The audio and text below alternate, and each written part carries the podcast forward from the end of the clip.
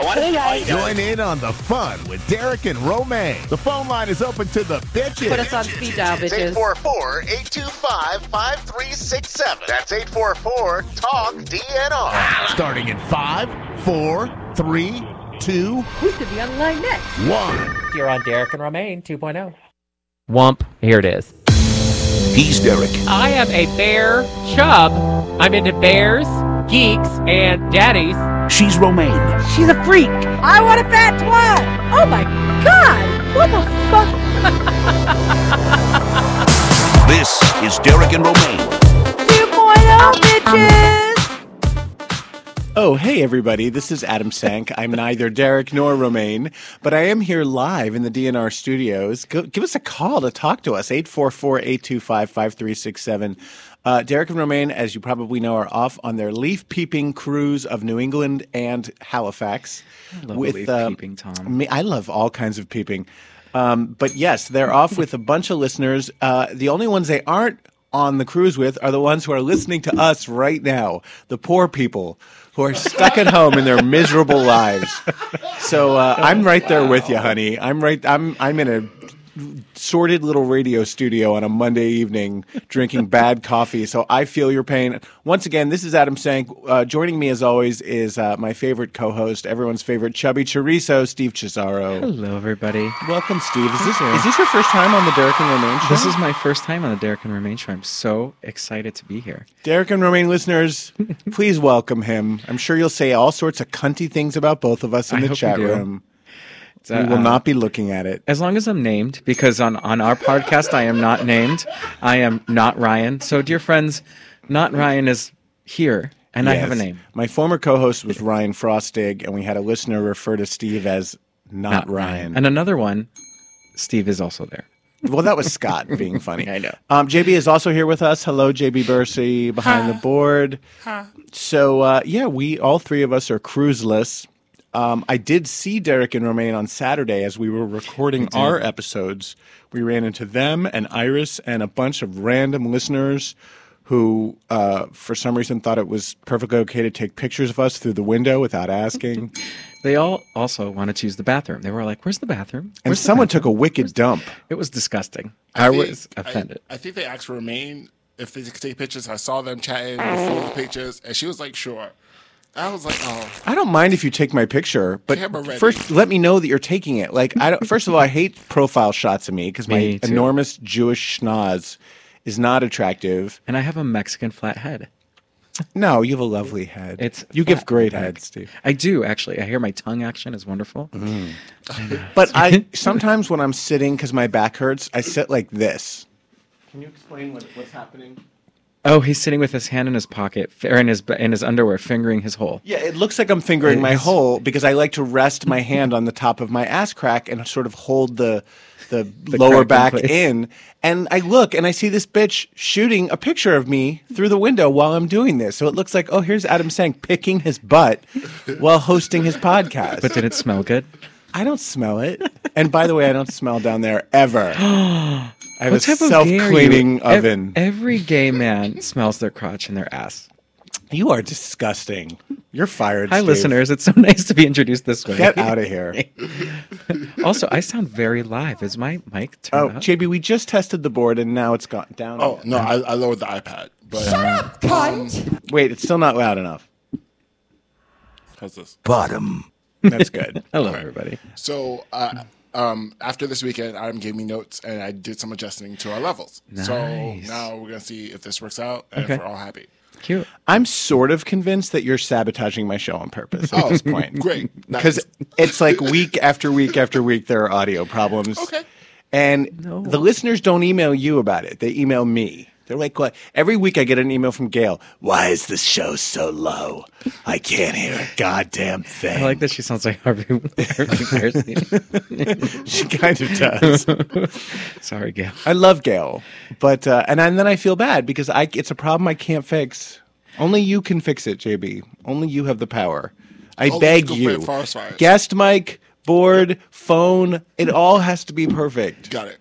But you know what? We love you, JB. Sorry to have this little tantrum on the air, but I'm vi- feeling I'm having a lot of feelings about this. Um, speaking of a lot of feelings, Uh, we don't usually get to discuss breaking news on our show because we're a Saturday show.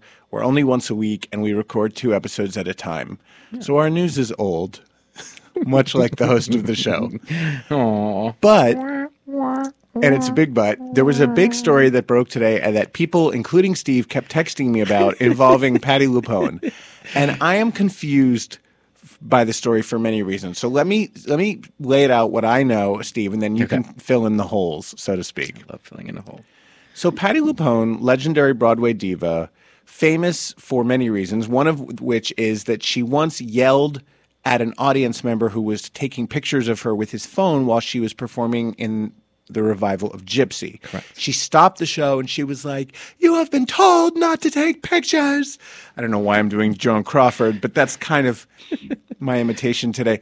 And she also yelled at somebody w- for not wearing a mask during COVID. So, cut to recently, I guess like a week ago, Yeah. Lillias White, another legendary Broadway diva who's black, is the star uh, currently starring in Hadestown, and she spotted what she thought was an audience member with a recording device, and she pulled a Patti LuPone. She screamed at them. Then it turned out the person was actually hearing impaired, and their device was a legitimate, sanctioned. I guess it it translates sound into subtitles. I think so. That's what it seemed like to me. So then Lillias White was slammed for yelling at a deaf person over a legitimate device. And then I guess today or yesterday, Black Twitter started blasting the situation, saying, Why is it when this white woman yells at an audience member? That's great, and we all applaud it. And when this black woman does it, she gets shamed and criticized. Now, so far, this kind of makes sense to me, and I'm totally following it logically. But here's where it takes a strange twist. Today, Patti LuPone announces that she's turning in her equity card, as if that's a, a thing, and basically quitting her career. She's not going to be on Broadway anymore. Correct. Now, explain to me why Patti LuPone is upset. See, this is this is how I see it, and maybe I could be wrong. Maybe JB, you have a different opinion. I think she's upset because she's being compared in a similar but very different situation. She yells at someone for recording her, for not wearing the mask. You know, they're doing the things that you're not supposed to be doing.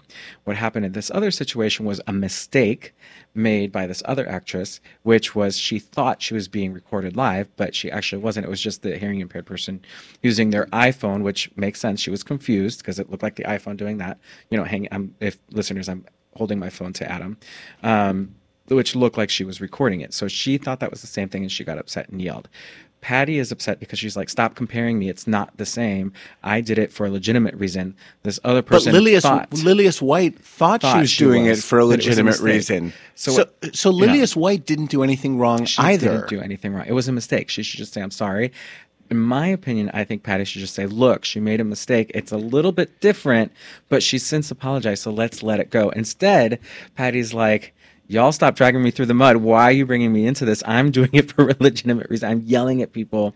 But I feel like for the other. I feel like Patty thinks that someone's calling her racist, and nobody is. oh, no, no.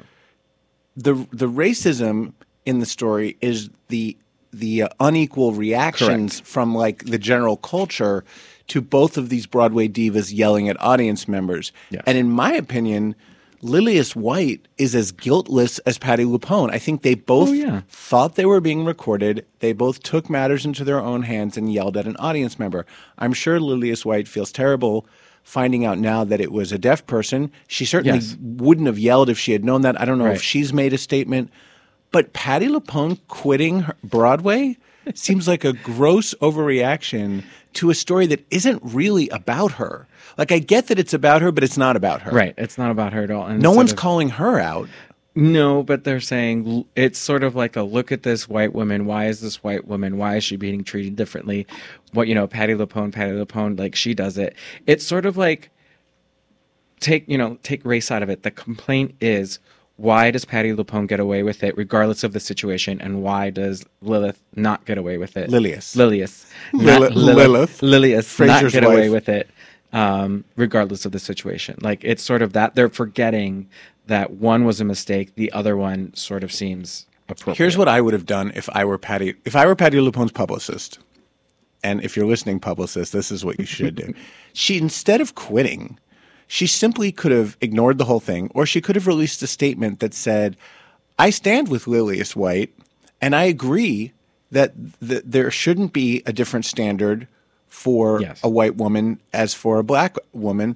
And I know Lillias is a dear woman, and I know she wouldn't have yelled at this person if she had known. Like, Patty could so be the good guy here. Yeah.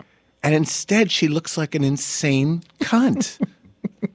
She's also Patti LuPone. Shut up, Cunt! Just, you know, and apparently that she had already said at the end of company that she was turning in her card that she hated everybody. yeah, but she, this, I mean, that again, Steve, you and I talked about Patti LuPone on this uh, most recent episode of The Ass, and you were like, oh, she gets a bad rap, but she's really great. And I was like, no, she's not. she fights with everybody. She has a bad story about every person she's ever worked with. And when that's the case, it you. Listen, when, It Patty, when. Patty and I worked together, she was great. And whenever she yelled at somebody, it was for a legitimate reason. And it was usually because But they that's weren't like saying. Donald Trump has always been nice to me. Like you have to look at the. To- this is a problem with you, Steve. You have to look at the totality of someone's behavior. They can't red. just be nice to you. They have to be nice to everyone. She's. I listen. Don't get me wrong. I think she's one of the most talented people ever. I would pay good money to see her live on stage, and I have many times. But she's not a nice person.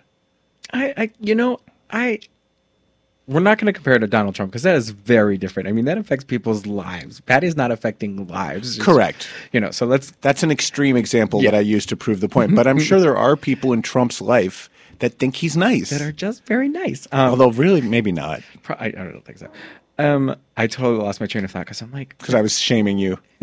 I know, Patty, if you're listening to me, I, I still love you. I love you too, but you're a cunt. And you did something very stupid today. But you know what?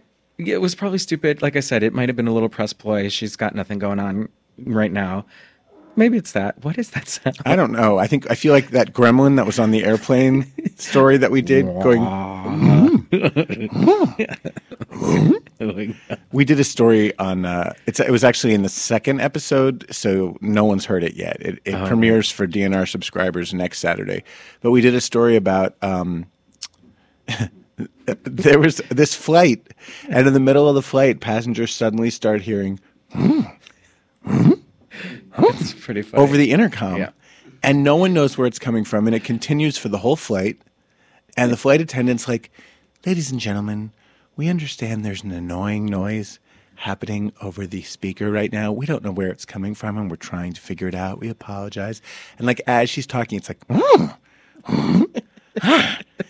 and no one knows how it could have happened because these uh, plane intercom systems, these PA systems, are not Wi-Fi enabled. You can't hack them yeah.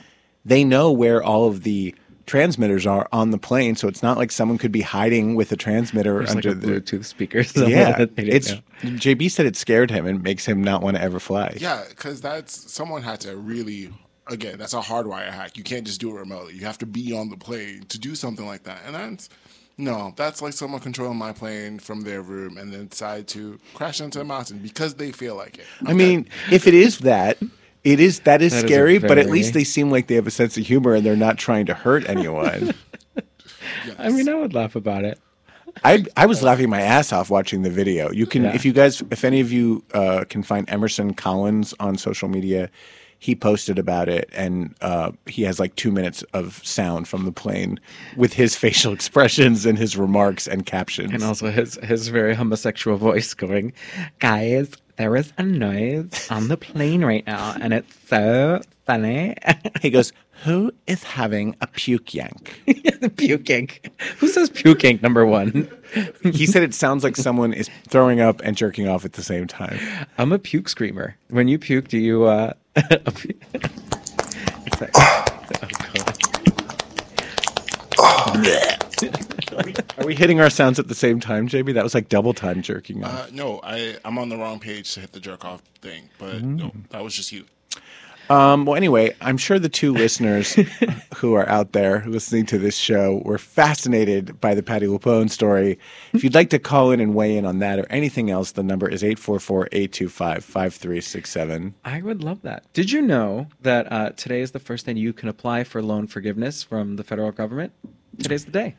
I didn't know that. Yeah. But what I did hear this morning on NPR is that there's like 800,000. Uh, you're talking about the Biden student loan thing, right? Mm-hmm. Yeah, So there's like 800,000 people with student loan debt to whom this new law does not apply.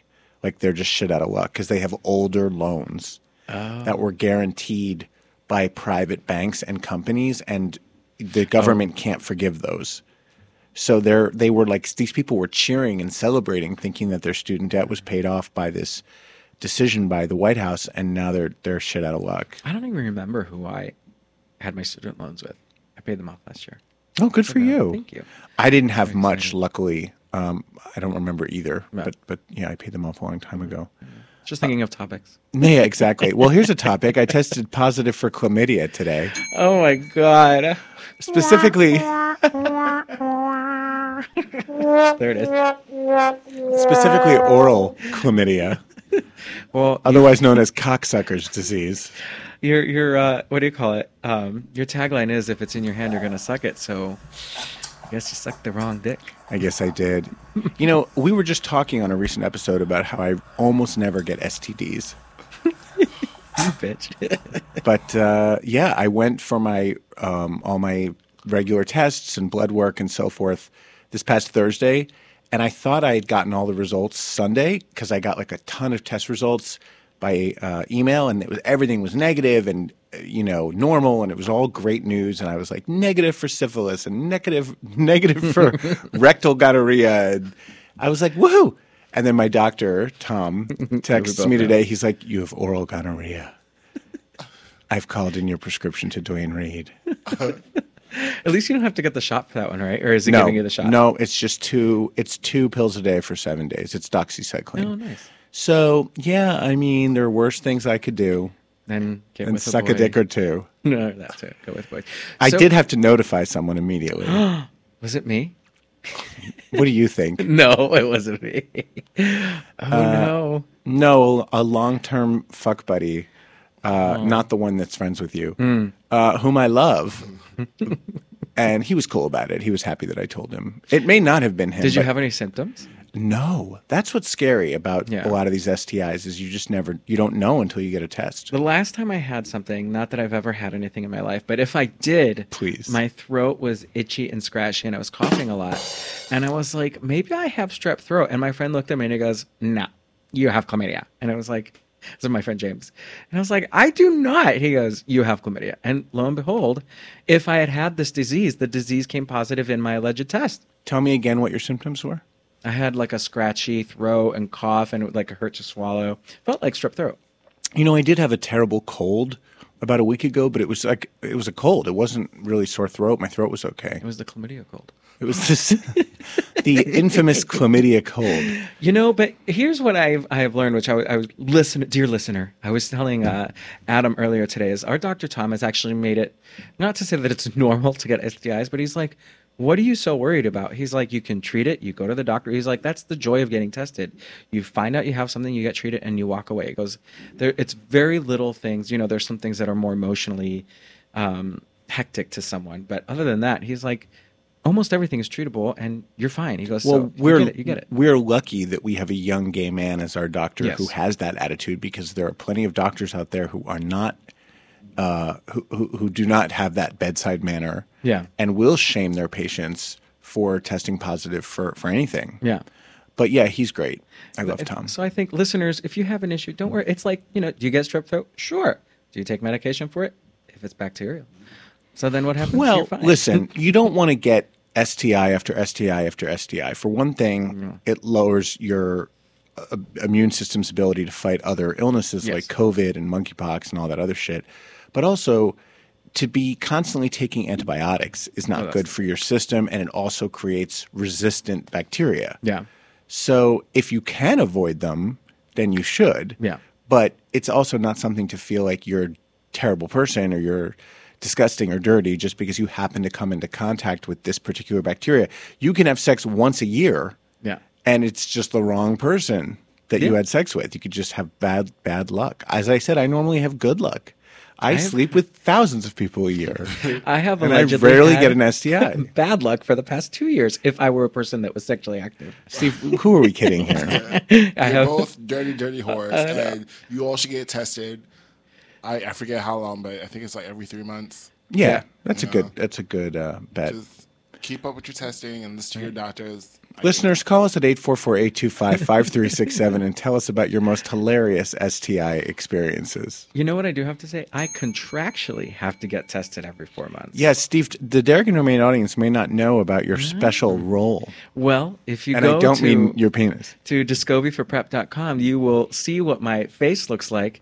Scroll. I'm no longer the uh, the top person at the top of the page. I'm, you have to kind of dig. But if you go to the Now Spanish you're the- version, Bottom. if you scroll down to the middle of the page, you'll see my face both both in English and Spanish. Because yes, I do speak both languages fluently. Um, but yeah, I am I am one of the spokesperson now. No longer the first, but I'm still there. I was just renewed for another three years. And you were on a TV commercial too. I was on several TV commercials. They've just changed it again. You've made some bank from that. Yes, I have. I just got another check yesterday. It was very nice? No, yesterday was Sunday. Saturday. I was um, I was in the running to be the spokesman for Biktarvy. We would have made a commercial together. I made it with uh, what do you call it? The girl that washes her dog. we made a commercial together. But I thought you were Descovy. I'm Descovy, but it was one of the internal like, what has Bacteria done for you? What have Descovy done? And then they share it to Oh. all the doctors. Yeah, I mean, for because I'm HIV positive, so I would have been one of the people saying like, I take Biktarvy and my viral load is undetectable, and now I can suck dick anytime I want. I don't understand why they don't sponsor our show. We have two people that have been in the running I know. for the show. It's your turn, JB. Where's Where's your commercial? Well, I didn't get it either. Oh, yeah, that was the whole point. She didn't get the commercial. Were you listening? only was, you're the only one who's who's found fame and fortune in the uh, No fame. Actually, actually, a little bit because in people the, in the world of sexual addiction. people at, at the Hoods campground are like, "Have I seen you?" Uh, no, currently it's playing on Hulu. They're like, "I saw you on Hulu." I was like, "Oh, that's great." No one tells me when these things. You know what's funny? I never see you except for when it first came out and you were posting about it. I mean, Yeah. I, I watched it, but no, I don't. I don't. I And don't on, I'm it. on I uh, didn't even know that Scruff. till just now. I'm on really. I'm on Scruff a lot. Like Nice. both the commercial and personally. if I was such a whore Ladies and gentlemen, one of the horrors and spokesperson of what? of uh, Descovy for Prep, actual audio of Steve testing out uh, the uh, testing out Descovy. the validity of it. But yeah, so it's it's fine. You know, I'm very on at five o'clock. I realize it's much easier to have a full on conversation. than on Saturday mornings when we do our show, Well, uh, your uh, my warm up is listening to the JB's just got his arms crossed. He's just like, the fuck is this kid talking he's about? pissed. today?" He's pissed at me because I said he sabotages my show. Why does everyone assume this is my piss? I'm just chilling. You guys, guys, I'm just chilling. He has, Why re- he has chill? resting bitch face.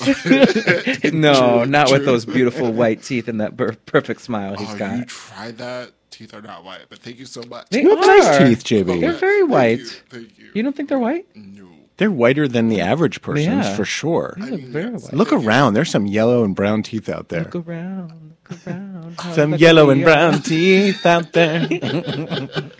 I got a song for everything. We're so punchy. Yeah, unlike you, Steve, this is the worst day and time for me to be trying to do a radio show. Like uh, Saturday mornings, I'm ready, I'm prepped. Not the way you're prepped. I have my rundowns and my stories all printed out, and uh, Actually, I'm cleaned out just now, so if you know, I'm, I'm good for you. I'm gonna go have Mexican after this. Though. Honestly, food, real talk. Back in the day when we had the in the other studio, the the first one and the second one, I used to come. We did Sundays and Saturdays. I used to clean out all the time because I I met I met a man. Yeah. You'd clean out here? No. Oh, at I home. home and then come here work. What happened to go him? Do that. I lost contact. Hmm. Yeah, happens to most of my fuck buddies. It's a sad story. Um, by the way, I, if you listen to the Ass this Saturday, you'll hear me mention this. But uh, I received a what I thought was an unsolicited sex toy. No, not. I'm sorry, not a sex toy. A um The pumpkin toy. a doucher, a uh, a douche bulb. Yes. a bulb. douchebag. I received a douchebag, and it came in this like nicely wrapped little gift, and I didn't know who, who it was from. And then after you left the studio, Steve, JB found the card. oh, I, I emptied out all the paper stuff because there was a lot of confetti. Sis, why'd you put so much confetti? I don't Let's talk know. about They it. It packed it like it was like like it was a Fabergé egg. It's a it's a rubber ball. But anyway, I still don't know who the guy is. Yeah. But he's like, here it is, Adam. It took us two years to come up with it because it's the only one like it. Enjoy, and it's by like Aranos or An- Anaso Anaros. An- the word anus was part of the name. Did we just get a sponsor and not know it? Because I think I may have gotten an email. I get a lot of emails for people pitching shit to this show, and it's usually stuff I'm not interested in. And I may have gotten an email that said like, "Hey, can we send you this?" And I probably said sure because I'm never going to say no to something free. But I, if that happened, I completely forgot about it. So anyway, it's sitting in my closet right now. I don't use them, as as the listeners know. I only need soap and water to clean my hole thoroughly with a little finger. with with some finger action. Douching is not good for you. We've had an anal surgeon on the show to tell us that. Uh, it robs your body of things that you need, of your natural moisture, and it irritates you, and it actually makes your anus more prone to sexually transmitted infections. Wow, that explains my year. Mm-hmm. I mean, it's it just makes sense that if you're constantly squirting water up your ass and pushing it out, you're gonna fuck up your ass. When you say it that way, I mean it's it sounds violent. It is kind of violent. I've never had a violent experience while cleaning. So you're telling me that we don't have a single phone call? Yes. Should I open the chat room and see if anyone's even listening? I mean, this I mean, feels like masturbation at this point. There this are point. people listening. They're asking for attention, but I'm not Mm-hmm. going to show people attention because I'm a shady bitch. What do you mean they're asking for attention? Oh, like oh, okay. So one of the questions was, "Hey, how do you know if you had, like, what are the symptoms of your throat gonorrhea or throat, throat syphilis?" I, I don't have any. Yeah, he has no. That's symptoms. the answer. I did. I had no idea I had. th- I had it until um, whatchamabobbit, until my doctor told me that I had tested positive for it. Oh, and someone says You need to get a throat swab. And someone says, "Is Aranos their best noise for their uh, for their t- for their anal toys?" Oh. so apparently it's an anal toy. Well, I- I- oh shit! Why is this? Shh, shh. Sorry, that's me. That's totally me, you guys. I was trying to open the chat room, and for some reason, chat room. What else we got? Listeners, I want to pe- I want to participate in this chat room. I'm just glad people are listening. you Ooh, chat Yeah, room sh- computer. Steve, tell me what they're saying. Let's see. Um, are people? Oh, look at this. Read the shadiest comments because I'm sure there are many. Um, You gotta scroll up. oh, I to was look at like, them. "Come on, sis." oh, but is this on- live? Yes. Like they're listening to us and they're commenting. they're like a minute a minute behind. Oh, someone used beta yesterday. Good for you, Port Fierce. Uh, oh, they're talking about Derek and Romaine. Oh, some Port Fierce also has a lot of student loan debt. Uh, he feels like the Department of Education bought out the loan. They should be able to forgive it. Yeah, they're not going to do that. That's cute. Um, yeah, there's. I'm on Descovy. Just checked my results. All clear because it worked for you, Robert, in San Antonio. Yay! Yay! Good for you. Um, actually, you know what? I had a conversation with. Here's a good conversation today. I had a conversation with somebody who is uh, going to break up with their partner because they have now been dating for five months, and their partner just disclosed to them a few weeks ago that they were HIV positive. Oh wow. So, I, I, this is a tough one. I don't Wait, know if. have they had sex? oh yeah, a Of lot. course. Yeah, yeah, yeah. Five months, JB. Yeah. I mean,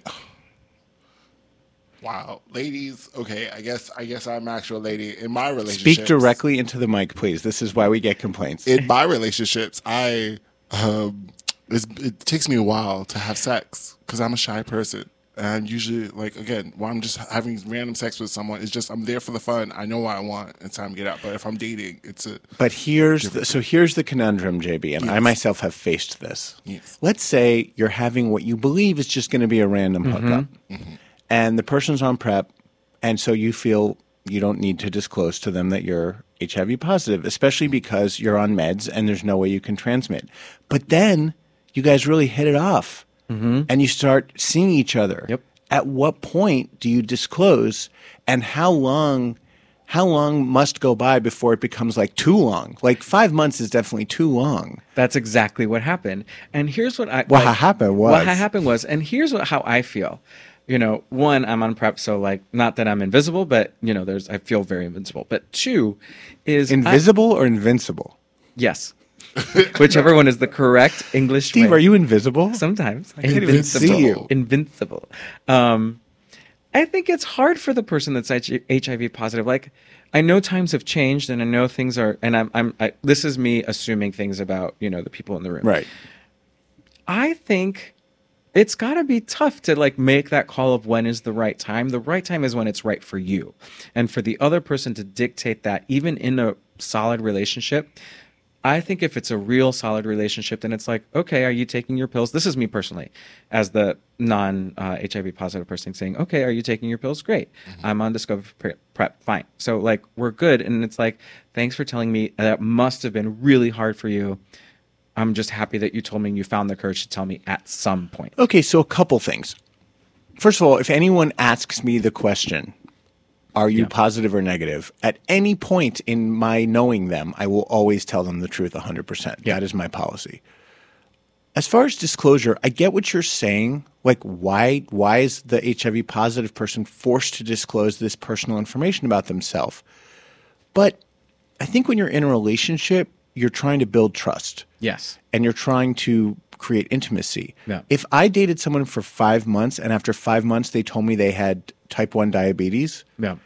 that's not something I can catch. It's not about that. Yeah. I would just be like, why the fuck did you wait five months to tell me? Like, Yeah. it would make me feel like, what else are you are you withholding from That's me, the and my why? point. Okay, see now now here's here's my conundrum with this thing because I agree you're right. I should disclose it when I feel like I'm ready. Yes, it took me five months to tell you, but I'm telling you now. Like this is the situation. I probably wasn't comfortable to tell you right then and there because not everyone's comfortable to talk about Yeah. things like that. Because I know with me, it's it still takes me a while to talk about.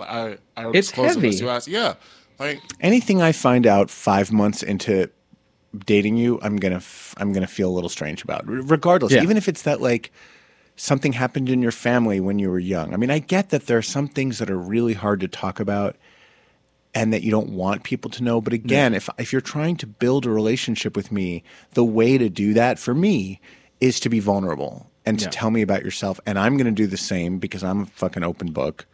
You know, like it, Yeah. I, it to me, it it would make me like feel a little less close to them. I don't know that I would end it, but I would certainly be like, all right, let's lay our cards on the table. What else have you not told me? I see, but it- then you're talking about being vulnerable, and not and not everyone gets Mm-hmm. chance to be vulnerable. When they are, people shun them and close Yeah. off. Me, this I'm talking about me especially. Like I can't be vulnerable because I've been vulnerable in the past, and it's never worked out. So it takes me a while to open up and express myself. I, I don't know. It's, it's I think it's My about- philosophy of life, JB, is make yourself vulnerable to everyone. No one can hurt you if you're the one revealing your secrets. No one can use anything against you because you're saying, This is me. This is who I am. This is my past. Love me for it or hate me for it or don't care about me. But this, I'm going to be honest and show you who I am because I have, I'm not ashamed of it. You know, like, mm. like I feel like what you're talking about is almost internalized shame. Yes, that's that's exactly what it, it is. Shame. I'm not gonna lie. Deny, excuse me. I'm not gonna lie. Deny it. it is a, a shameful part of me, and that's something I have to deal with. But again, if I'm in a relationship with someone, you, if you want to accept me, this is a part of it, and there, it's it's hard. It is mm. hard. Like again, maybe this person has walls, and that's why it took them the five months to do that. It's. I can't speak on others. I can only speak for myself. Yeah. And, I like, hear what you're saying, and I know hard. it's hard. But if you're gonna, if you want someone to love you, then they should love you for who you actually are, and not who they think you are. Mm. And they won't know who you actually are if you haven't opened up and told them all the all the the, the good and the bad and everything that's going on. You know, that's just the way I see it. And this has suddenly become like an episode of I know. the Oprah Winfrey show. I was just trying to think. I'm like, what's a lighter topic? Without 'Cause I the was just, ratings. like thinking of like, good, oh gosh, no, we're gonna get good ratings. Listeners, what do you have to say? Tell call call us at what? What's the chat room saying now? They they were asking about that time you got STD on the cruise, and they was trying to figure that out for a minute. So, So on the that's cru- happening. on the cruise, uh, if I'm not mistaken, that was anal uh, chlamydia or gonorrhea. It was something in my butt, and I know who I got it from, but I'm never going to reveal it. What what in the butt? What what in the butt? I will just say this: it was worth it. do you know who you got uh, Yeah. oral chlamydia from? I well, uh, as I said, it could have been my fuck buddy. Or It could have been someone at the gym. Wait, also question: Wasn't it the same cruise that uh, AD Jeff was on? Because I feel like I've heard I've heard this story recently because I've been listening to the old D- Derek Romaine shows. I don't believe he was on that cruise. Okay. The the the I was um so I was the comedian. It's the only time I've ever been on a DNR cruise. Derek and Romaine invited me to be like the in-house comedian for the group. Someone said yes, he was. He was on that. cruise. Really? Yes. Okay. I'm sorry, I don't remember. But I, the people I remember being there from DNR, I remember uh, Tyson was one of the cab- Cabana boys. I was a Cabana boy. And then there were a couple like sort of rent boy slash porn star types that were Cabana boys. And I, yeah, I guess AD Jeff was there. I did not get it from him. I don't want to tell tales about Jeff because he's no longer with us. Uh, but I swear, I swear to you, it was not him. I like sex. I know, I know you do. I'm glad the listeners remember that, though. Wow. Yeah. Uh, It's probably why Derek and Romaine have never asked me back. yeah, they're saying that was Jeff was there, and apparently, I'm trying to remember because it was a story about someone having sex. Wait, no, because he was there because you two was having a conversation about someone you want to fuck, and you didn't get a chance to uh-huh. fuck that person. Hmm. Wow, you have a better memory than I do. You weren't even there, JB. Yeah, because I get I have the DNR archive. I'm making a memorial best mm. of for Jeff. So I'm oh, to right. all I this need to old get you stuff. something for that. No, Listeners, if you want to see JB, Adam, and Steve are on the next DNR cruise, make sure you let them know because I would love to go on a cruise. Me too. I wanna I've been go. waiting to be invited back. I thought I did well with the stand-up comedy. I'm not It a was well attended. It was people were laughing, applauding, but uh, and everyone got to see my asshole. Listen, Oh my god! Someone just messaged said your hole is unforgettable. Yeah, because I, I I ended with my famous impression of John Travolta getting a massage from a man, which basically is me pulling down my pants and spreading my ass cheeks. oh my God. My tagline, if I ever go on a DNR cruise, will be clean hole, no waiting.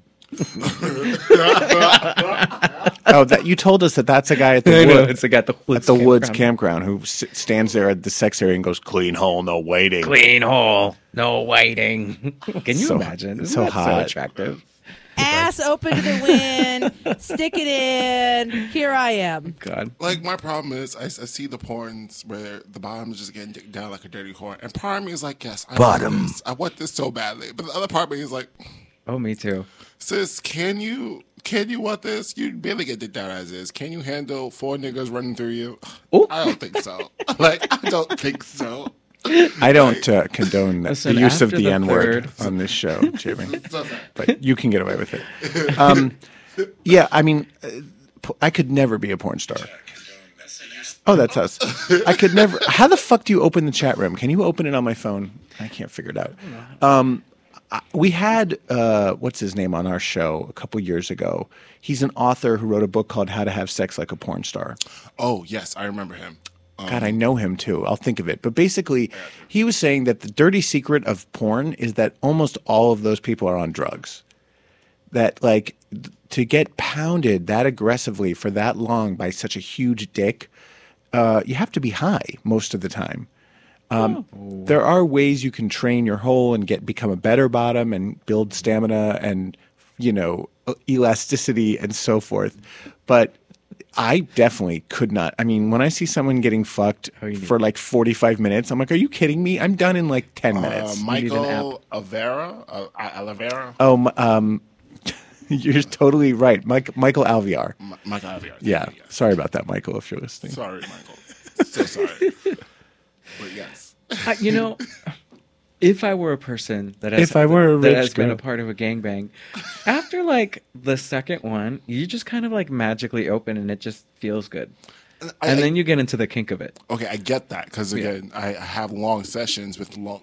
Right. So, Yeah. you know, once you're in that mindset after the first few pumps. I don't. I don't have long sessions with anyone. No. Oh, okay. I always so- say to the top, this is like my thing.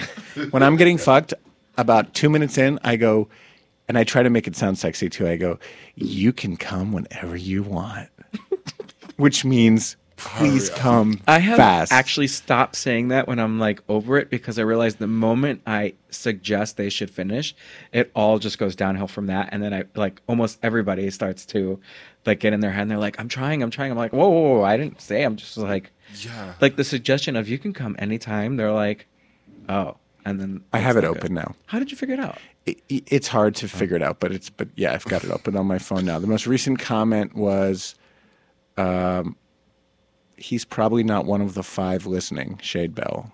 I don't know who they're referring to. Oh, the person that you had sex with. Oh yeah, exactly. Uh, oh, and then someone said I found the book How to Bottom Like a Porn Star. And Jockman Jeff says, "Welcome, Adam. All right, now we're in real time. Yay. Hello, five people. Thank you so much for listening. Hello. five so glad I left my apartment and came down to the studio. For I'm this. happy you're here. No, I'm happy too. So one of the topics I thought we would talk about today, we have about 20 minutes left and clearly no phone calls. Um, you're so angry about that. I was You know, thinking- Side note to the phone call thing: the chat room has said you should call it, not not you, but referring to someone else who asked a question. Was like you should just call in and ask. True. Again, you can call in anytime and ask us questions. We Absolute, appreciate absolutement. and what is the phone number just in case they don't remember? I think the people in the chat room, here's my theory. I think they really like being in the chat room, and if they call, they're going to miss some chat. Yeah, Yeah. it's fine. It's uh, 844-825-5367. So the other thing I was going to talk about is what has been pissing you off lately. And I don't mean like Trump or like political shit. I mean like just pet peeves in your everyday life. And I will start okay. because lately biking around New York City, which is how I mostly get around, I am infuriated by the morons who are in the bike lane.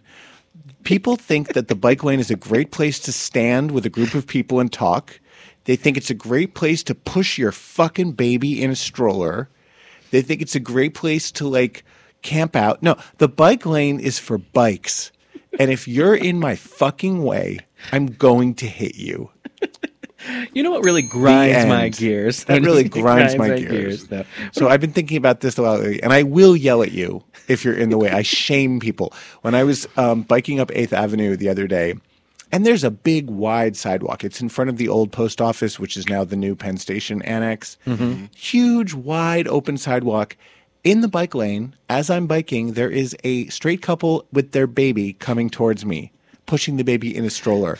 And I first I go bike lane, and they sort of move like an inch over to the side, but they're still in the bike lane. And as I pass them, I go, "This is not a good place to walk your baby." and I realized after I said it that like that's not technically what you call like pushing a baby in a stroller. It's not walking your baby, but it's all I could think of. You know what really grinds my gears? when me. I'm walking in the bike lane and this asshole comes up behind me and he goes, bike lane! And I get so mad. Shade. You know what? I do have to say, a few years ago, this is anybody who lives in New York, uh, listeners, if you listen, live in New York, you know that you can basically walk anywhere and you know you're just going to piss somebody off but people walk in the bike lane people walk in the middle of the street. It doesn't matter. You just walk wherever you need to walk within reason so i wasn't paying attention i'm sure i was doing a million things while i was walking this is when i was still working in theater and i accidentally pushed somebody off of their bike and into a, one of those big cement potters Oh my god, that is my nightmare. well, it happened, and the person was knocked out, and I freaked out. And I was like, "Oh my god!" And then people are like, "Call nine one one!" Call. Like, I mean, he hit his head so hard, and this is um front of the uh what a Worldwide Plaza on 59th. You know where those big planters are in front of. You know what I'm talking about? Anybody? No. Okay, great. So he hit his head. And so and people were like screaming, "Call 911!" I'm like, "Oh my god, I'm gonna, I'm gonna go to jail. I just killed someone." so luckily, I, I walked over to make sure that he was breathing, and then he turned around, and of course he was mad at me and started screaming at me. And, but he, people were still like calling him, and I'm like, "Good, you're alive." And I'm just gonna, I kept walking because I'm like, "This man is gonna kill me." I mean, I think I would have maybe called an ambulance. No, someone did call the ambulance. Like I knew it was coming. Like I made sure it was okay, but I don't even think I had my citizenship at that point. So I was very, I was very uh, scared for what was about to he was happen. probably like, "Goddamn Mexican immigrant." I know. Ladies and gentlemen, I am a citizen at this point, so I know the rights of the United States are, are due onto me, but I was very scared at that moment. Okay, so two things from the chat room. Tell One, us. Jockman Jeff said, "Water sports piss me off." Haha, funny. That's a good one. and then he goes on to say, "You should have said people like you shouldn't breed more. shouldn't breed more." There you go. Oh my. People like Oh, that's what I should have yelled at the straight couple. Mm-hmm. Yeah, yeah. I mean, I do tend to yell at people a lot when I'm on the bicycle, and I, I know I'm becoming that angry old man. Do you have road rage, sir? I just it, it. Here's the thing. I was taught as a young child to look both ways before you cross a street. Correct.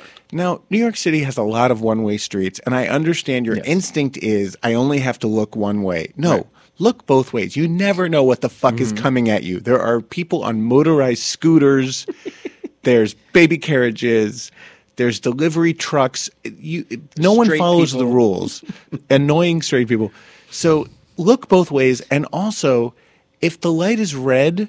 Don't step out into the street. Even if you think, oh, I'm just getting a head start. No, you're stepping into a bike lane and you're going to get hit and or cause an accident. I, I've, I've ranted enough about this. Or smash Actually, them into a cement. I haven't rented. What pisses me off? Tell me.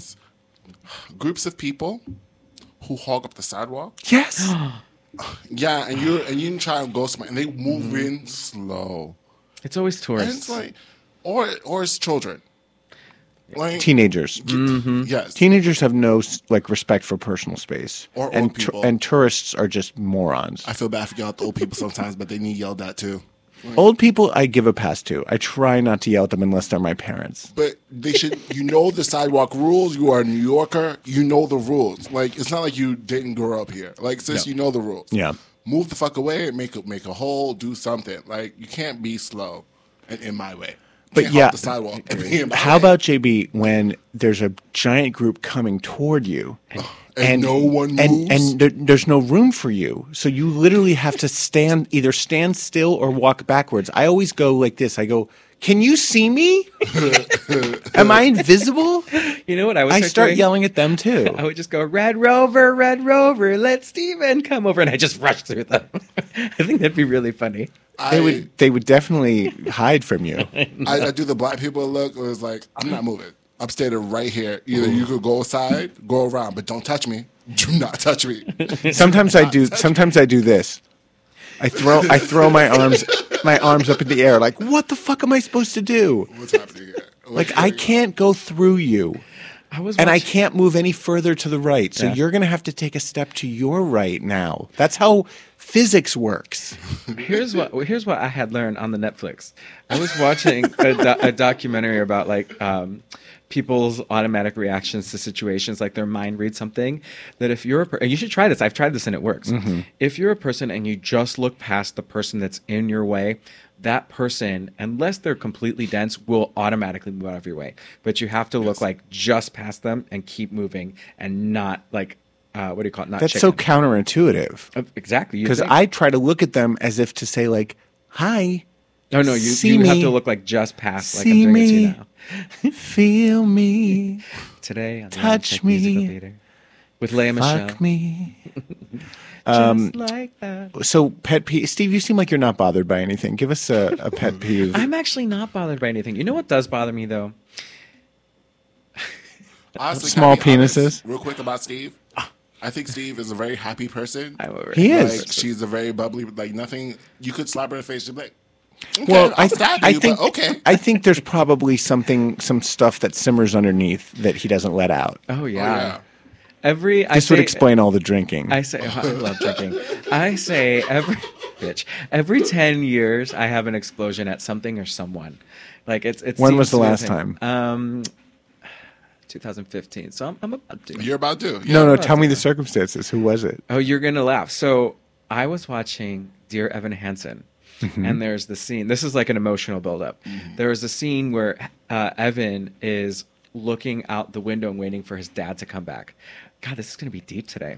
So I remember as little baby Steven waiting for my dad to come back and wondering why he's not coming back. Right, because your dad abandoned My the dad family left. just like Evan Hansen's. Yeah. So that was incredibly triggering for me. And just like, you know, like you get caught up in the moment, like everything that's happening. So whatever was that buildup was just so similar that I could not stop crying for three days. Wow. And I was like, I have to go to therapy because something is very wrong. And Lane's like, you have not stopped. Like everything. Like you'd say, hi, Steven. And you'd be like, oh my God, hi. like everything. That's very was- sad, but that also speaks to the power of theater. Like Yeah. good theater does create catharsis. So how did you deal with it? I went to therapy. Well, first, first went to the first therapy, and it was uh, talk therapy, which I don't know if you've ever. It's they just let you talk. That's all it is. And Most then- therapy these days. uh, I like more interaction. I like um, what trauma therapy is When they better. when they fuck you. I like, I, you know, I do like when they fuck me. I've never fucked a therapist. I've fucked a doctor before. Only but your that's another story. dermatologist. I need some sex therapy. Um, but he was like, "We have to do some serious work." I'm like, "What?" And I was three days a week for six months in therapy. It was like crazy, and it just like kept coming out. Like everything kept coming out. And then from there, he was like, "We need to recommend you to a trauma therapist." So I went to trauma therapy. Wow. Yeah, I went through a lot of therapy, and Man, this episode has been all over the right. place. And then COVID happened, and thank God I was still with my therapist because then that was like that was heavy for me. COVID was a lot. Do you feel like you're in a better place with your daddy issues now? Daddy, if you're listening, you can call it 804 time. I'm just kidding. Papa, can you hear me? Um, you know what? I was never. I realized it's me? never really about my dad. Is what it was. I think that was like the trigger that led to everything else that I don't, quote unquote don't let bother me. Like everything just came out like word vomit. Like and this person did this, and I feel this way, and I don't feel like this is like it was like that sort of thing. And then allowing what I learned in therapy is allowing to give myself space to feel things. Like I was a very cold, emotionless Yes. person. I still kind of am. I think Feel your feelings. like I'm a very happy person, but that's like all you get. Most like you were saying to your point. Um, and See, also, I knew there was more going on under, underneath. and I also learned that it's okay to be selfish. yes. That's- well, self care is not selfish. No, but allowing yourself. I to, heard Dr. Phil say that. Okay, it, allowing yourself to feel your emotions and to say no to people and yes to yourself was very difficult for me. I'm so good at that. You are. I'm the queen of self We care. Oh my god, we have an actual caller. Is it? Is it uh, Evan Hansen? Uh, it's Billy and Philly. You're on the air? Oh, hey, Billy and Philly, what's Billy. up? Hi, guys. Hello to everyone. Hi, Adam. Boy, you are such a veteran, Adam. My gosh, man, you are doing this thing. I have to ask you a question because I, even though I grew up across the bridge in Jersey, Yes. I still have a um, healthy fear of New York in terms of like driving, walking. Just you know, like like you said, I don't always know the rules. Are all three of you native? And I mean, I, I know the other fellow said he was an immigrant. My question is going to be this: Was there ever a point, like one incident, where you said, "I got to quit this fucking city. Like I can't do it. I can't make it here, or I got to fucking." Move outside in order to to deal was there So- one situation So, Billy, I grew up in Crisis. suburban Jersey in the 70s when Oh, New York way. when New York was a really fucking dangerous place. And I remember my parents taking us into the city like to see a Broadway show or to go to the museums and the city was terrifying to me. it was just teeming with like hook, hookers and porn Yeah. theaters and and like con, like like shifty looking guys in overcoats selling watches. And I, it was so scary to me but it was also like fascinating. And then I didn't actually live here till 95 now 95 was still a little sketchy but like a world of difference from the 70s and I never really felt afraid. Even walking alone by myself at night in Manhattan it I the only times I've ever felt scared in New York were immediately after 9/11 when I felt like there were going to be more attacks and I was on edge like constantly for weeks. And recently, New York has become a total shithole. We have a terrible mayor named Eric Adams who I did not vote for in the primary because I knew he was going to be a disaster. Crime is out of control, homelessness is out of control. Everywhere you look, there's something scary happening on oh the corner. God, yeah. Like this is not a Wow. great time to live in New York, I have to say. JB, what about you? Have you do you feel safe or unsafe here? Okay, so I'm a native New Yorker, born and raised in New York. Um, uh, okay, so I to give you my example, my mom grew up also in New York, but she grew up as a woman in New York, mm. and then she was also robbed and mugged and a whole lot of things. So she instilled fear into me, and I've learned. I have street smarts. I've learned a lot of things, but you know, it was the fear that she instilled into me. I didn't see it out there until my older years, and it was more of the police. Yeah, I you're like- you're afraid of the cops. Yeah, and she also instilled that fear. I was like, oh, that fear makes sense. But it was like the fear of the city. I was like, I don't see the fear of the city. I think the city has become way tame than it was years ago. So crazy. It really varies by neighborhood too, Yeah. you know. Yeah. When when uh, Patrick and I were dating, every time I would visit his neighborhood in Prospect Heights, Brooklyn, I felt so safe. Oh, yeah. like he lives on a serene little block across from a park, and it's j- every everyone knows everyone else. It's very neighborly, and that's how my neighborhood, Hell's Kitchen, used to be. But now Hell's Kitchen is filled with scary characters, and when I'm walking my dog late at night, I'm just like, please don't anyone jump out at me. Yeah. Just leave me be. Leave me be. Yeah. And I've only been here since 2008. And uh, yeah, I would agree. It was never scary. That what I was told when we moved in is, uh, or when I moved in, I should say, is uh, you're not a real New Yorker until you've been mugged. I have not been mugged, so today will be my first day after the show. Um, thank you for putting that out there, Steve. but yeah, I think it's just. It's, I've never been mugged. It's changed. I I've I have been half mugged. I've had my iPhone stolen when I like set it down for a second, but that's not that's No, not violent. Like okay, so I guess I, this is why I say half mugged because it was a child. He, I had Beats headphones, you know, a thing, huge thing, and he just took my headphones off my head. I chased him down, got my headphones back, but I, lo- I, I lost the wire. So Oh, I would have been pissed. I was pissed because that was my favorite wire. But yeah, so I guess half mugged. Uh, I would have gone to Go with that. bestbuy.com and said, You're you have brave to chase stuff." your, your mugger. I would never chase I anyone. know. I know. Right. Because it, I would just be like, please. see, the difference Help was, me. It was the circumstance. I had to weight in my hand. He's running, so he has no weapon. I'm good to chase after him. I'm the bigger person in this situation because if he did have weight or something against me, he would have just stood there and asked me for everything. Anyway, hmm. Billy, come to New York. I- You're probably going to be I- fine. Can I can I just share one tiny thing? Please. In the seventies, my one of my older brothers, he took me. I probably was like about eleven or twelve. He brought me to Madison Square Garden to see a Parliament Funkadelic concert. So that kind of a crowd, you know, I was sort of huddled under his wing, and then he took me to some of the, you know, the shops and stuff along the head shops along, you know, Forty Second. So I got to see, you know, the the, the true smut of it all. And then when I got into college, I went to like Montclair State across the pond, and in 1985, Whitney was playing at Carnegie, and I was like, "Fuck whatever New Yorkers got going on. I have to go see my girl." And that was when I just like got on the bus and went over there and just braved the cold and did what I had to do. And even then, after the show let out, I went to some of the head shops and got the greatest couple of Whitney posters. And it was still a little bit of, you know, uh, Hulu girls and, you know, peep show stuff going on. But it wasn't that bad. I remember even traveling with my roommate um, freshman year. We went to um, Washington Square Park for Halloween. And so it was, you know, it was very exciting and stuff like that. But I just kept thinking to myself, I would be the person to step off the off the curb and get ma- matted down by a bus because I, my my awareness leaves me. I'm so like the smell of the city is so Billy, intoxicating. We're almost out of time, but thank you so much for calling. And uh, if you come to New York, we will protect you. Yes. Thank you. Bye, honey. Thanks for calling. Bye. Man, the chat room exploded with that topic. Everyone has lots to say about New York City and how dangerous and disgusting it is. Listen, I love New York. It's my favorite city in the world. Same. I'm sad by what's happened to it because of COVID and because of Eric Adams, and I'm I'm hopeful that it will come back because it always does.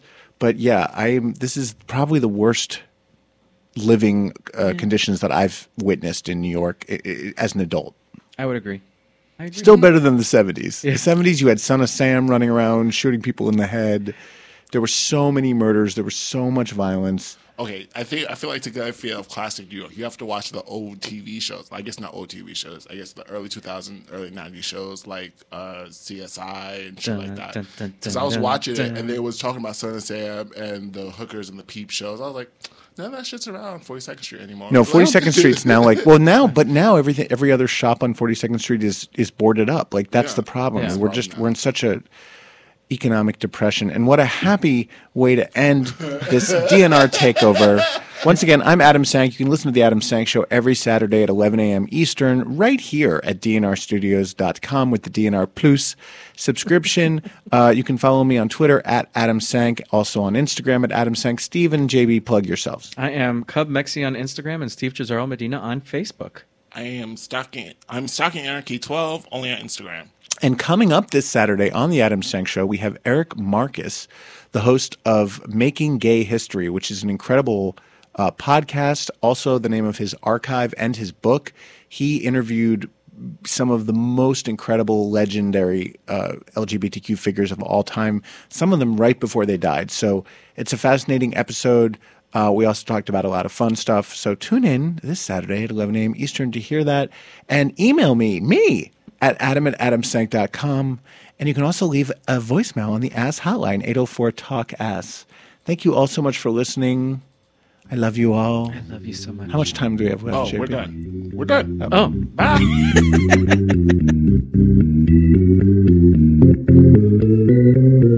Can't get enough of the show? Follow them on Twitter at DNR Show or like them on Facebook. And don't forget to tell your friends to subscribe to DNR 2.0 at DerekandRomaine.com.